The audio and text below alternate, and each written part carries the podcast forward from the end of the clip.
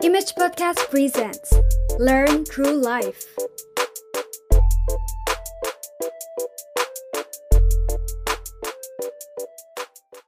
Halo bersama saya Valentiara, selamat datang di Podcast Image. Podcast ini hadir untuk berbagi dan berdiskusi tentang kehidupan dari perspektif biblikal. Di podcast yang istimewa ini telah hadir bersama saya salah satu narasumber yang juga tak kalah istimewanya yaitu Kayandri Dehan.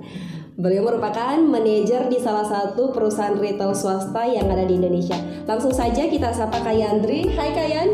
Halo. What's up guys? Yo, what's up? Eh. Apa kabar Kak? Ah, luar biasa puji Tuhan, baik. Luar biasa puji Tuhan baik. Kali ini kita akan berdiskusi mengenai pemeliharaan Tuhan dalam masa sukar, masa pandemi COVID-19 tentunya. Tentu tahun penuh kesukaran. Tahun penuh sekarang betul. Kalau kita berbicara tahun 2020 maka yang ada di benak kita pertama yaitu pandemi COVID-19, kebakaran yang terjadi di mana-mana. Betul, apalagi setiap hari orang yang terkena virus COVID-19 ini semakin meningkat ya, termasuk Indonesia dan juga tentunya provinsi kita Nusa Tenggara Timur. Ya. Ya emang kayak gitu. Jadi dengan meningkatnya eh, orang yang terkena virus corona ini membuat kecemasan dan ketakut di seluruh dunia, termasuk orang-orang Kristen, orang-orang percaya. nah sekarang ini bagaimana orang Kristen menanggapi atau menyikapi pandemi ini dengan keyakinan atau kepercayaannya masing-masing. Langsung saja Kak, kita langsung berdiskusi ya kak ya. Iya. Karena kalau kita berbicara dua- 2020 terlalu panjang, bisa sampai setahun. Iya, Benar? iya. Ya Benar ya, 2020. Kak, eh, di masa pandemi saat ini, menurut Kak Yandri, perubahan apa yang terjadi dalam masa pandemi saat ini atau dampak dari masa pandemi saat ini untuk Kak Yandri sendiri? Eh, kalau untuk pribadi memang sangat berdampak terkhususnya dalam kehidupan pribadi saya sendiri karena saya orangnya ekstrovert jadi ngecas baterai hidup sosialnya itu ketemu sama orang kayak Seperti gitu. Petra El Kali Iya, ya. benar. Nah, nah, Don't stop. ketika harus menahan diri di rumah aduh itu kayak kayak ngebunuh banyak hal kayak gitu kayak yang tiap hari harus ketemu orang bincang-bincang ada cerita-cerita yang kali ini harus berdiam diri di rumah itu kayak kayak Jadi- separuh hidup itu disuruh nyiksa kayak ya Berarti dari ekstrovert langsung ke introvert. ya Kurang lebih seperti kurang itu. lebih bisa baca buku lah ada positifnya Oh, positifnya bisa lebih rajin baca buku. Benar Kak. Kalau tantangan yang Kak hadapi sendiri di masa pandemi saat ini apa Kak? Eh, itu karena dari apa ya dari awal mulanya memang kita kan diciptakan itu sosial makhluk sosial kan. Jadi tantangan terbesar itu ya karena saya bukan orang yang suka sama gadget sama dunia maya. Jadi nggak ketemu orang itu susah.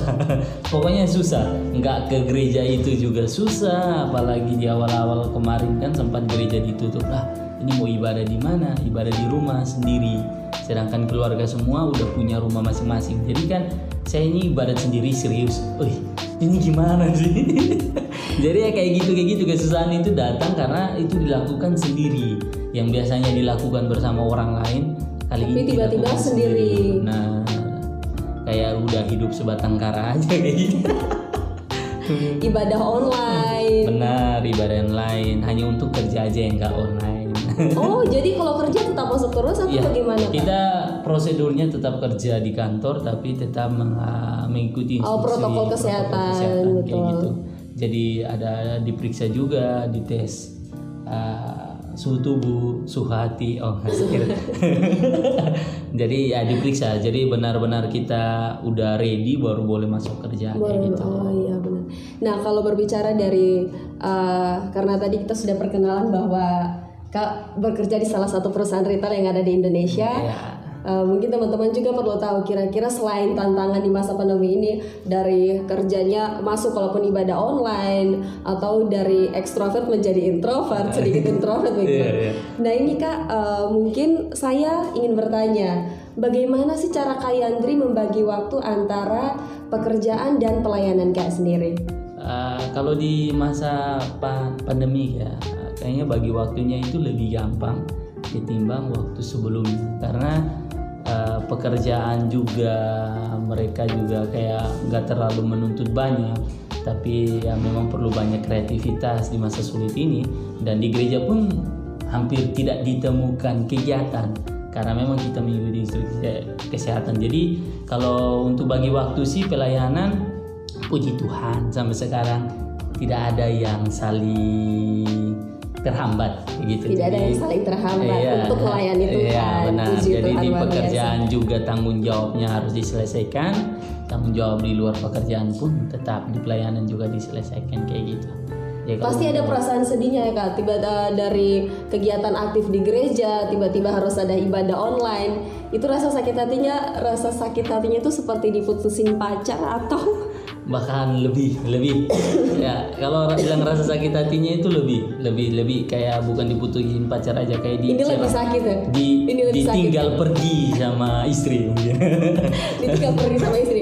Oh berarti Kak Yandri ini sudah memiliki istri teman-teman. oh iya aminkan saja nanti ya nanti ya nanti. Oke kak kita lanjut di pertanyaan berikut. Hmm. Kak kira-kira dalam pengalaman Kak Yandri sendiri eh, Seringkah Kak Yandri sendiri mengalami keadaan sulit Tetapi sudah berusaha untuk berpikir positif, berpikir optimis Tapi masih saja dipaksakan oleh keadaan?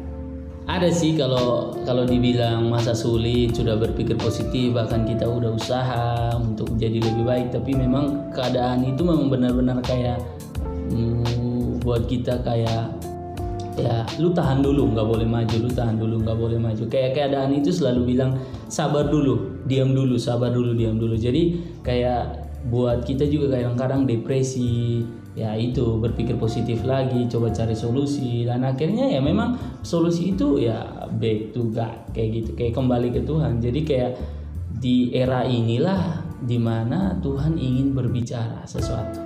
Di era inilah Tuhan meminta kita untuk uh, saya pribadi ya beta pribadi pun merasa bahwa oh ini saatnya beta mendengar suara Tuhan. Apa sih panggilan Tuhan? Apa sih yang maunya Tuhan?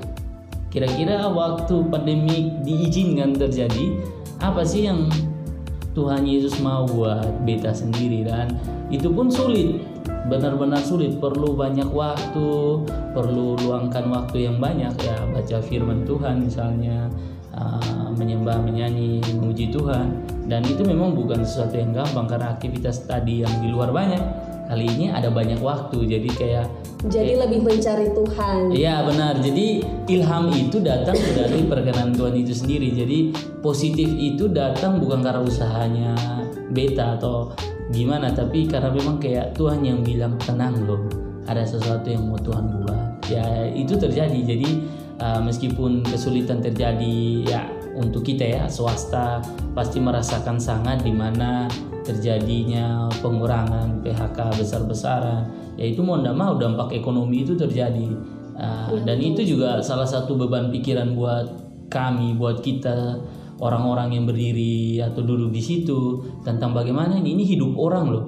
Dia kerja hidup punya istri Tiba-tiba punya langsung dalam anak rumah. iya harus di PHK ini dia mau bi mau kasih makan kasih minum istrinya anaknya gimana Benar. Jadi itu kayak jadi nambah beban pikiran kita. Jadi sampai satu waktu ya harus kita hadapi kan. Ya sudah kita pasrah dengan apa yang memang oh itu bukan bagiannya beta, itu bagiannya Tuhan. Bagiannya beta ya kita mendoakan lakukan yang terbaik buat kreativitas sehingga kalau ini normal lagi mereka bisa dipanggil kembali. Kurang lebih gitu. Jadi apa pun masalahnya dalam keadaan sesulit apa pun tetap yang nomor satu harus mencari Tuhan Benar ya. Jadi di masa pandemi ini kalau kita di karantina di rumah itu eh, cukup jiwa dan raganya yang di karantina atau baga- ah, cukup raganya yang di karantina, jiwanya tetap Sama aktif melayani ya. Tuhan. Luar Benar, biasa benar, Kak. benar. Kak ini kita mau tanya sedikit. Iya. Eh, di masa pandemi Covid-19 ini apa saja sih yang Yandri pelajari atau hal-hal baru apa yang Kak pelajari selama di karantina? Ya Eh di karantina maksudnya selama di rumah. ya karantina di Iya, rumah. karantina. ya banyak banyak Saya- kalau dibilang tadi salah satunya kayak hobi baca buku jadi kurang lebih yang tadinya kurang suka baca buku jadi suka baca buku karena banyak waktu di rumah terus eh, apa ya kayak lebih bisa ke care sama kehidupan ini jadi kayak Jadi sebelumnya kak tidak dengan kehidupan sendiri Iya, iya, kayak sibuk sama banyak dunia kan, tapi kali ini dipaksakan ini fokus urus dirimu. Kayak pemerintah pun dukung. Dukung, harus karantina mandiri misalnya. Harus ini. Jadi apa-apa mandiri. Kayak mau pakai masker, nggak perlu ingatkan orang lain dulu, ingatkan dirimu sendiri. Betul Cuci tangan, jaga kebersihan. Jadi kayak pemerintah aja udah dukung lihat diri sendiri masa kamu enggak kayak gitu jadi mulai dari diri sendiri kayak gitu jadi banyak hal positif yang datang terlepas dari adanya pandemi ini jadi kayak ya dapat banyak hal selain waktu sama Tuhan ya kita juga punya waktu sama diri sendiri kayak gitu Betul sekali. Jadi dari Kak Yandri yang ekstrovert tiba-tiba jadi introvert, terus lebih ditambah lagi lebih rajin baca buku lagi keluarnya, wah makin tambah wawasannya makin luas kan. tergantung dari buku yang dibaca Tergantung apa yang dibaca. Oh iya betul, betul sekali. kalau bacanya buku bahasa Indonesia kamu bahasa Indonesia ya Atau baca komik anime. oh ya Oh, iya. kalau itu online aja Tapi baca juga berarti. Ya penggemar anime One Piece pasti suka Banyak nih pasti teman-teman yang suka Kak, uh, bisakah mungkin Kak Yandri bercerita sedikit tentang pengalaman Kak Yandri dalam uh, pemeliharaan Tuhan di hidup Kak Yandri? Eh, Kalau sedikit sih agak susah ya Ini kayaknya butuh 24 Berbicara jam soal pernyataan Tuhan, mah seumur hidup Kak. Ya memang kayak gitu Yang paling berkesan. Ya yang paling berkesan sih sampai saat ini ya Puji Tuhan kayak gini Kayak Papa kan sama adik yang bungsu di Jakarta. Jadi waktu pandemi itu terjadi PSBB di Jakarta juga ada. Itu kayak Duh ini gimana ya? Mereka gimana? Gimana? Jadi kayak nggak bisa buat apa-apa. Iya. ada. Jadi cuma hanya berdoa Terus saling komunikasi. Apalagi uh, adik juga dia swasta Jadi dia harus tetap bekerja. Jadi dia harus pergi saya tanya gimana kamu? Gimana kamu? Ya puji Tuhan sampai detik ini papa sama adik yang bungsu itu ya masih sehat-sehat ya puji Tuhan ya eh, belum bukan belum ya tidak kena eh tidak kena eh, virus itu dan masih bisa bekerja sampai hari ini satu puji syukurnya yang paling besar dalam hidupnya beta dan Ketika yang keluarga masih sehat-sehat, Benar. tetap dalam penyertaan Tuhan. Benar, ah, kayak gitu ya. Meskipun itu juga kesulitan karena dihadapi kayak cicilan di era pandemi ini, itu cicilan itu, wah, ini bukan cucian yang bisa direndam ya kayak gitu. Jadi memang agak susah cicilan. Jadi memang ada beberapa banyak, beberapa banyak. Beberapa banyak, banyak sekali berarti. Jadi itu kayak gimana ya? Jadi ya puji Tuhan, maksudnya kita tetap bisa eh, bayar, tapi tetap bisa hidup juga masih dikasih penyertaan Tuhan kayak gitu. Jadi harusnya gaji yang udah dipot-pot untuk ini itu ini itu kan dipotong semua tuh karena kok pandemi Karena covid eh, betul sekali, pendapatan berkurang tapi pengeluaran tetap sama. Itu kan oh ini gimana Tuhan? Saya hidupnya kayak gimana? Ya jadi tapi memang penyertaan Tuhan itu sungguh luar biasa kayak gitu. Bahkan dikasih nafas sampai saat ini hadir di podcast yang luar biasa podcast Imas ini itu juga karena penyertaan iya benar benar Berarti itu, sekali. itu juga berkesan gak karena hari ini podcast Image yang istimewa ini hadir Kak Yandri Iya. dengan cerita luar biasa dengan penyertaan yang luar biasa sampai saat ini ya semoga luar biasa buat teman-teman juga pasti Kak. Nah Kak, uh, mungkin dari Kak Yandri sendiri mungkin ada pesan buat anak-anak Tuhan di luar sana yang saat ini sedang bergumul di masa pandemi COVID-19 ini. Eh, kalau untuk anak muda khususnya kota Kupang eh, saya mau bilang berhikmat. Berhikmat iya pesannya berhikmat. Karena eh, eh, kita tahu kondisi khususnya kota Kupang sendiri untuk merasakan COVID-19 itu dirasakan. Tapi kalau untuk mengikuti protokol tuh kayaknya sulit kayak gitu. Kayaknya sulit. buat anak-anak. Masih banyak kita temukan. Ada orang yang di luar sana yang mungkin belum mengikuti instruksi Ah, saya tidak mau men- menjudge kayak gitu. Tapi kayak ayolah come on guys. Maksudnya kita selamatkan hidup masing-masing kayak gitu. Lu selamat beta selamat kayak gitu. Jadi ya minimal masker lah ke mana-mana. Kayak tadi kita kan semua rame-rame masker kayak gitu ya. Mungkin ini di podcast saja kita buka ya. Ketika kamu memakai masker, kamu menyelamatkan lima orang di sekitarmu. iya benar. Ya mungkin gitu mungkin kayak gitu saya nggak tahu tapi gitu. jadi hikmat aja sih maksudnya Tuhan menyertai kita tapi ya mau ndak mau kita juga harus berhikmah ya itu yang pertama kalau yang berikut sih buat anak muda terkhususnya kota Kupang tetap semangat kreativitasnya tanpa batas. Uh, iya, saya beta salut sama musik Indonesia Timur yang sekarang ini. Serius, lagi hits-hitsnya banyak-banyak anak muda ya ya perlu kasih tepuk tangan. tangan bener mereka sumpah sangat kreatif banyak lagu yang menurut beta oh ini Kupang Indonesia Timur Papua Ambon nih biasanya orang kan cuma dengar lagu Besok-besok Ambon Kak Yandri ciptakan lagu. Ah, bisa tapi nyanyi kayaknya nggak bisa Kenapa kak? Bernafas fals berarti. enggak sih Tuhan kasih talentanya di lidah bukan di pita suara Kasih talenta di lidah bukan kita suara. ya ya kayak gitu nyanyinya nggak fals gitarnya aja yang nggak bisa dapat nadanya saya aja kayak gitu Kita iakan saja teman-teman. ya percaya kan ya percaya Percaya? Ya, ada amin di sana Ada amin di sana. ya itu kayak gitu sih Jadi kalau kita berbicara penyertaan Tuhan di pandemi COVID-19 ini sungguh luar biasa kayak Nah. bukan hanya saya atau kayak Andri tapi teman-teman di luar sana banyak orang di lu- orang Orang. orang di luar sana yang mengalami hadirat Tuhan itu sendiri. benar Biar katong semua anak muda di Kota Kupang tetap dalam penyertaan Tuhan Tuhan. benar amin amin amin buat Bapak Gubernur beserta jajarannya juga amin Amin, Disertai amin. Tuhan ya Pak Seluruh provinsi Nusa Tenggara Timur, amin. Indonesia kalau gitu ya seluruh dunia aja lah amin ya Bapak Gubernur doaku selalu buat Bapak ya tetap sehat Pak untuk menjaga NTT buat Bapak Wali Kota juga Bapak Jericho saya menggantikan Anda nanti oh tidak Amin, tetap amin. sehat Pak Ini bukan kampanye, Pak. oh ya mohon Ini bukan maaf kampanye. sambil menyela minum kopi dulu Cheers.